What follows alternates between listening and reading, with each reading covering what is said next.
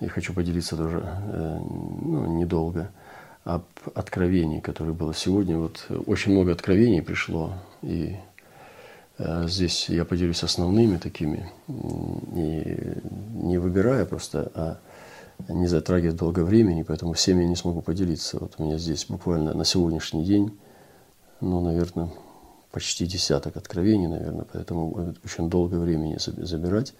Но одно из откровений, которое пришло из района Сибири. Посмотрите, как у нас богатое братство откровениями. Буквально вот за несколько часов до нашей встречи из Сибири пришло откровение. И один из пасторов увидел сон. Вижу восточные ворота в очень сильном движении от того, что в них идет очень глобальная реконструкция и ремонт, стройка, просто все новое – Братья и сестры новые, преображенные, славные, их можно распознать только по духу. Каждый занимается своим делом. Вижу славящих, поющих, они вместе с ангелами. Прямо в них звучит очень глубокая, красивая песень. Ее можно даже увидеть, как она входит в людей. Все очень вдохновенное, Э, все очень вдохновенные, строят дороги, дома, инфраструктуры, новый город. И все это необычно, потому что все это разное и не похожее друг на друга. Братья и сестры, все в ангелах, прямо внутри их. И песня, которая звучит, она дает всем направление и жизнь. Все животные, звери и птицы в божественном единстве – это просто невероятно. Я такого не видел. Это больше приготовление Его Царства. Как написано, художник и строитель города Бог. Вот такое чудное, дивное откровение. Полностью я идентифицируюсь с ним, согласен, соединен, потому что я даже проповедь недавно сказал ангелу моего сердца. И а все это в ангелах даже внутри, и с творением соединение, что животные, звери, птицы в божественном единстве. Мы об этом говорим, мы здесь об этом вещаем, что нам нужно тоже гармонировать с нашими городами, а, с нашим, э, с народом, где мы находимся, чтобы мы не были как чужие, потому что Христос приходил как свой. Христос приходил как друг мытарь грешников, и Он был принят повсюду – в разных... Э, самый не принимающий его мир – это был религиозный. Все остальные социальные вот слои, группы людей его принимали. А вот религиозный мир именно его не принимал и распял его руками римлян. Э, об этом надо действительно задуматься нам серьезно. Еще одно откровение. Ну, когда вы слушаете откровение, допустим, для Европы, не думайте, что это к вам не относится. Во-первых, это относится – Потому что то, что Европа, Европа это колыбель тоже э, христианства после Израиля. И э, то, что там происходит сейчас, не может не касаться ни одной из наших стран, где мы находимся. Итак, откровение сегодня было послано для Европы. Было показано, что по земле Европы пошел пахать большой плуг с сахой, очень острого и начищенного до блеска лемеха. Не было видно никого, кто бы тянул вперед этот плуг, и кто его вел и направлял. Было видно, что плуг пахал без устали, без перерыва и остановок, и никто и ничто не мог остановить его. Плуг проходил по всем землям Европы, и западной, и восточной. И там, где проходил этот плуг, была вспахана земля со всем, что на ней было. Здания, жилые дома людей – заводы, разная техника. Также под пахоту попадали дома молитвы. Ничто не могло устоять перед пашущим острым, как меч, лемехом сахи. Все, что было на пути плуга, было перепахано. Также под пахоту попали и люди, которые выглядели подобно растущим растениям в земле. Это были разные растения, в том числе сорняки и терны. Они также были все перепаханы – также под пахоту попали и растущие колосья пшеницы, и ее небольшие всходы. Все было перепахано. Было показано, что разные люди пытались скрыться от этого плуга и его беспощадной работы, Но как бы они ни пытались, все, кто попадал под плуг, были перепаханы. Затем было показано, что некоторые растения пшеницы и также ее небольшие всходы, которые были перепаханы, оказались под землей, стали пробиваться своими новыми ростками на поверхность и взошли новой свежей зеленью. Это были растения пшеницы, у которых были пущены корни в земле. У пшеницы, у которой были даже небольшие корни в земле, она вновь проросла и показалась на земле. Пшеница же, у которой не было корней под землей, вся была запахана под землю и уже не давала новые всходы. Затем было показано большой горящий огнем жертвенник стоял на земле Европы. У Божьего человека были семена, которые он сеял, это были золотые, серебряные, бронзовые семена. Ему было сказано, чтобы он бросил свои семена в огонь этого жертвенника. Когда он бросил свои семена, то они не могли сгореть в его огне, но были переплавлены. Семена вышли из огня жертвенника, очищенные и переплавленные, так что стали сиять от блеска. Также было сказано нашим служителям в Европе, чтобы они сделали то же, что и Божий человек, бросили свои семена в огонь жертвенника. Их семена также прошли через огонь. Некоторые их семена сгорели в огне, а те, которые были из золота, серебра и бронзы, были очищены. Также было показано, что был призыв провести свои семена через огонь жертвенника и к другим служителям тела Европы. И с их семенами было тоже некоторые семена сгорели в огне – а те, которые были из этих трех металлов, были очищены. Затем было показано, что Господь Иисус дал новые приготовленные семена тем служителям, которые провели свои семена через огонь жертвенника.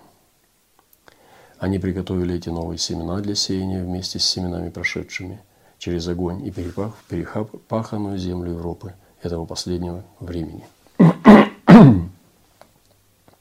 Очень такое глубокое, сильное откровение – и да, Господь дает нам новые семена. Те семена, которые были от вечности, они будут переплавлены и сиять. Поэтому мы должны проверить свои учения, свои проповеди. И что будет сгорать в огне, пусть оно сгорит. Только вечное, небесное, о чем мы много говорили в эти дни, оно устоит и переплавится. Но Господь также дает новые семена, новые темы, новые темы Царства, которые мы должны сегодня изучать с вами, дорогие пастыря, братья и сестры, лидеры, проповедники – потому что эти новые семена, они э, будут ответом для вызовов сегодняшнего времени, э, на которые могут ответить только именно новые семена, которые дает Иисус Христос сегодня. Я на этом закончу откровение пока. Вот, э, еще, еще есть несколько, но у нас не так много времени. И все идет об очищении сада. Вот первое откровение было об очищении сада, о цветах, что нужно работать с корнями многолетних ветвей и деревьев и так далее. Идет о реках, что нужно чистить реки. Вот я так вот транслирую. Очень глубокое. Мы, я думаю, при встрече с братьями и сестрами, если Бог позволит, будем говорить об этом. И также хочу сказать э, немножко вот о теме утрат. Каждый человек – который уже ну, достиг какого-то возраста, ну даже молодой или даже среднего возраста, зрелый, он знает, что такое утраты. Э, каждый человек что-то утрачивает в своей жизни. Ну, утрата здоровья, да, бывает с возрастом, утрата сил. Иногда бывает утрата друзей, утрата работы, финансовые какие-то катастрофы и так далее. То есть утрачивают утраты ближних своих. То есть мы проходим все через утраты. И это ну, наша жизнь, это необходимость. И нам нужно правильно относиться к этому.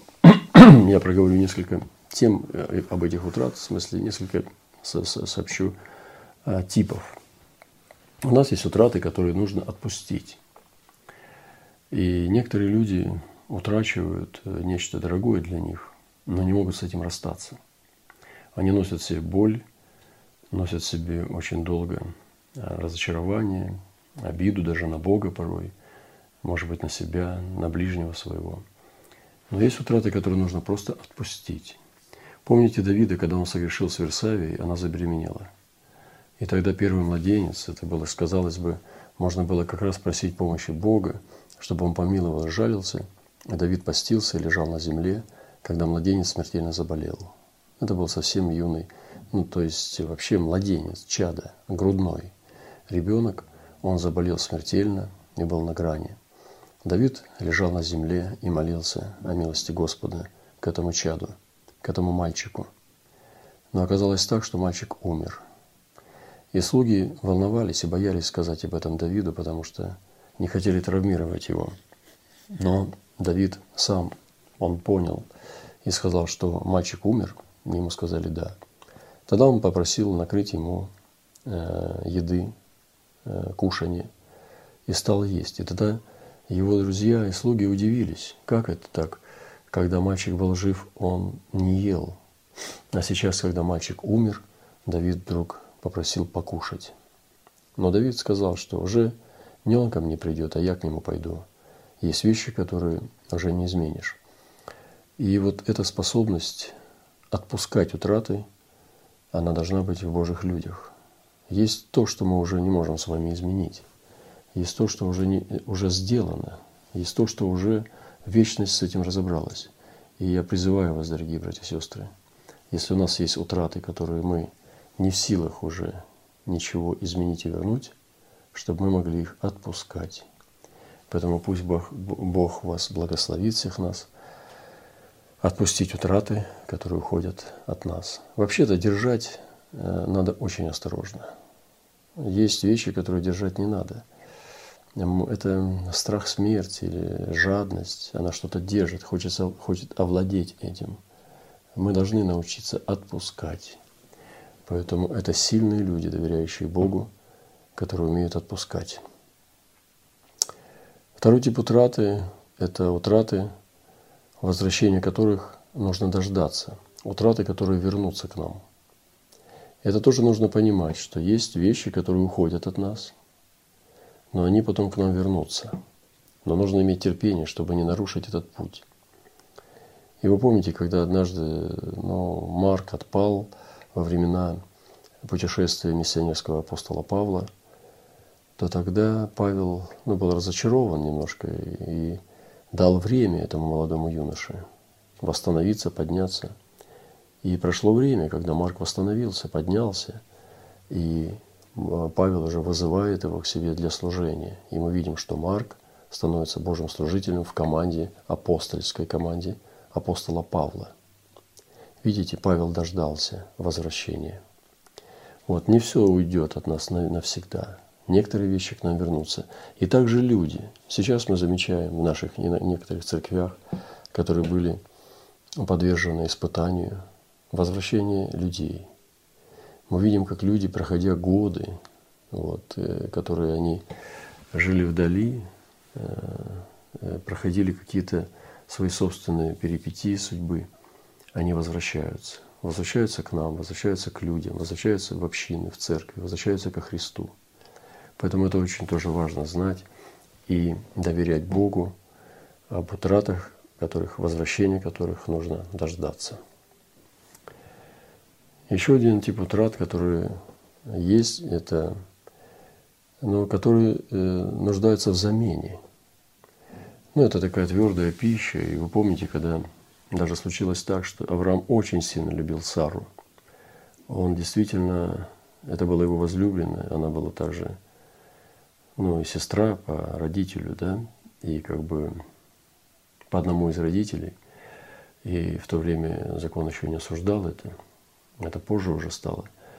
Но Авраам очень сильно любил Сару, и после того, как она после такого долгого испытания родила Исаака, единственного наследника, которого э, Бог обещал дать Аврааму и на него возложить все наследство, в том числе и духовное богатство от Авраама Исааку. Однажды, ну, Сара ушла в вечность, она умерла – и Авраам сделал великий плач по своей возлюбленной. Он сделал великий плач по Саре, потому что он искренне любил ее.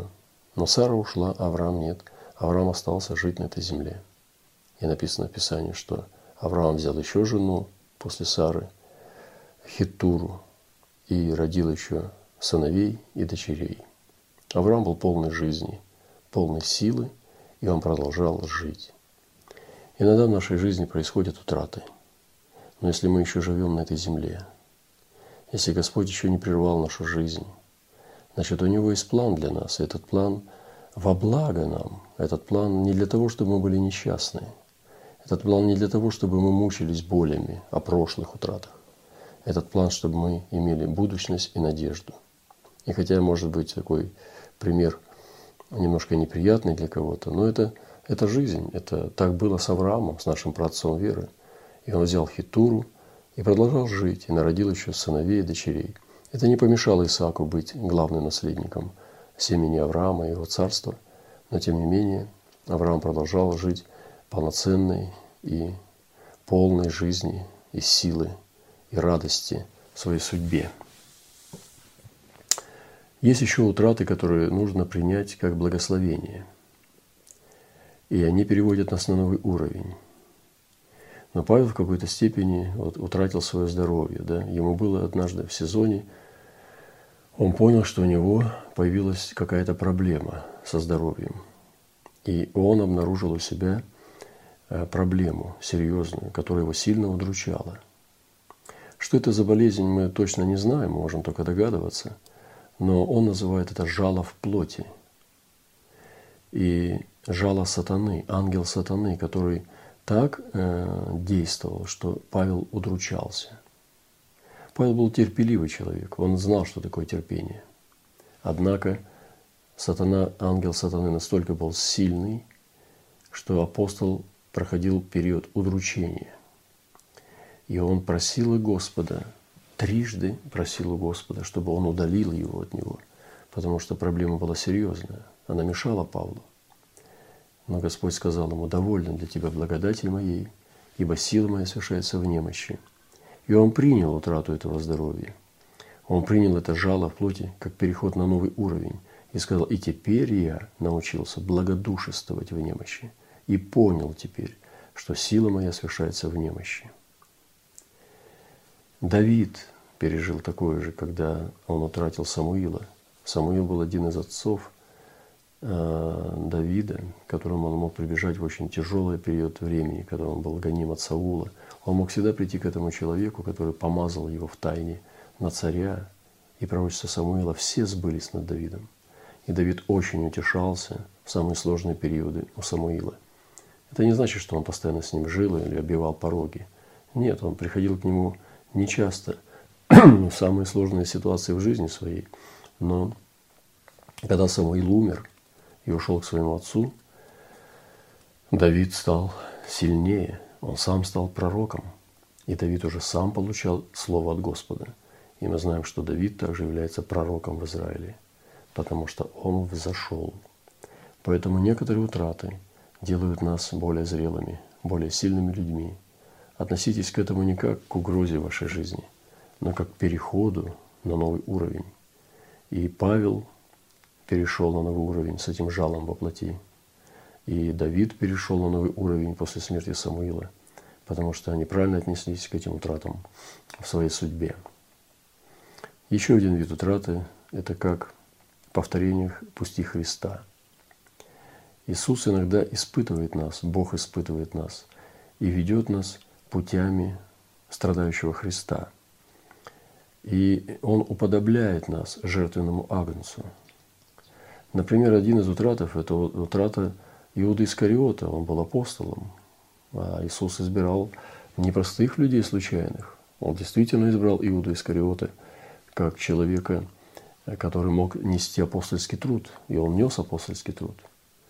Но однажды что-то случилось с сердцем Иуды, и он стал идти путем кривым, стал жить двойной жизнью, двойными стандартами, и он стал предавать Христа. Сначала понемножку, потом больше, больше, потом уже не мог остановиться. Поэтому это было предательство сотрудника.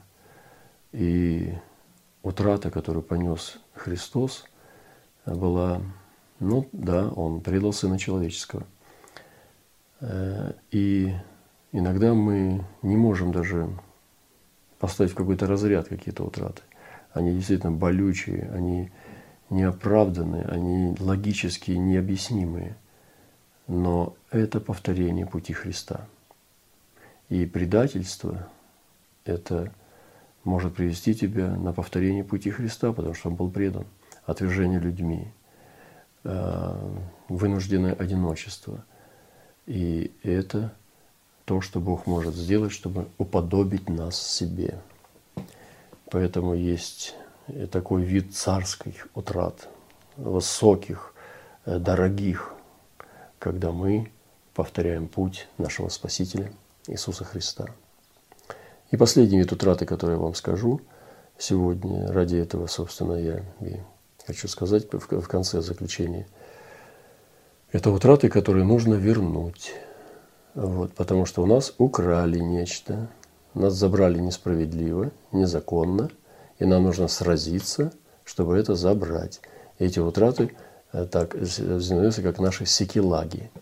И вы знаете, что Давид, когда вел войны, вот, э, Давид пошел на Секелак, и амаликитяне напали с юга на Секелак, взяли его, сожгли огнем, а женщин, всех бывших в нем от малого до большого, не умертвили, но увели в плен, ушли своим путем. И враг будет нападать на Божий народ, особенно когда он ведет войны Господа. И Давид пришел, а он сожжен огнем. Представьте, город сожжен огнем, а жены и сыновья и дочери взяты в плен. Твои дочери, э, жены, братьев, сестер – взяты в плен. Это, это, это, это же такая травма, это ужасно. И поднял Давид и народ, бывший с ним, вопли, плакали, доколе не стало в них силы плакать, потому что они вернулись, чтобы утешиться, чтобы отдохнуть, а жен нету. И представьте, та жестокость, с которой филистимляне обращались э, с врагами, с пленниками. Это можно было только представить, какое э, страдание было у воинов Давида в сердце. И взяты были в плен обе жены Давида, Ахинаама израильтянка и Авигея, бывшая жена Навала, кармелитянка. И Давид сильно был смущен, так как народ хотел побить его камнями. Ибо скорбел душой весь народ, каждый о сыновьях своих, дочерях своих. Даже братья отвернулись от Давида и хотели побить его камнями. Они обвинили его, что это он вел неправильное лидерство, неправильное командование, хотя вместе с ним ходили, совершали набеги, победы – вот. Но здесь Давид стал виноватым. Но Давид укрепился надеждой на Господа. Бога своего сказал Давид Авиафару, что принеси мне ифот. И когда принесли ифот, через который Давид вопросил Господа, говоря, преследовать ли мне полчища, догоню ли? И сказано ему, преследуй, догонишь и отнимешь. И сегодня Господь говорит некоторым из нас, которые потерпели какие-то утраты, которые украли у вас – может быть, дети, может быть, кто-то из ближних, дальних ушел в мир, или, может быть, что-то еще вы потеряли. И было сказано, преследуй, догонишь и отнимешь. И поэтому я хочу, чтобы мы сегодня получили развлечение таких утрат, которые не нужно отдавать врагу, а нужно забрать их. И я сегодня призываю этот дух развлечения, чтобы мы различили среди утрат утраты Сикилага. И пошел Давид сам 600 мужей – бывших с ним, пришли к потоку Вассору, стало и остановились. И преследовал Давид сам, и 400 человек, 200 человек остановились, потому что не были в силах, то есть уставшие были. Они их оставили. Потом появился там один человек с Рожского стана, он привел их э, туда. Я уже своими словами говорю. И америкитяне рассыпались по той стране, едят, пьют, празднуют по причине великой добычи, которую они взяли из земли филистимской, земли иудейской. Но поражал их Давид от сумерек до вечера другого дня. И никто из них не спасся, кроме четырехсот юношей, которые сели на верблюдов и убежали. И отнял Давид все, что взяли амаликитяне, и обеих жен отнял Давид. Я сегодня провозглашаю, отнимите все, что взяли враги, и семьи свои вернете. И не пропало у них ничего, и ничего у нас не пропадет, ни малого, ни большого – ни из сыновей, ни из дочерей, ни из добычи, ни из всего, что враг взял у нас. Все возвратил Давид, и взял Давид весь мелкий крупный скот, и гнали его перед своим скотом, и говорили, это добыча Давида. Сегодня я провозглашаю, дорогие братья и сестры, чтобы мы не дали врагу ни пяди, чтобы мы нагнали все, все отняли и возвратили домой –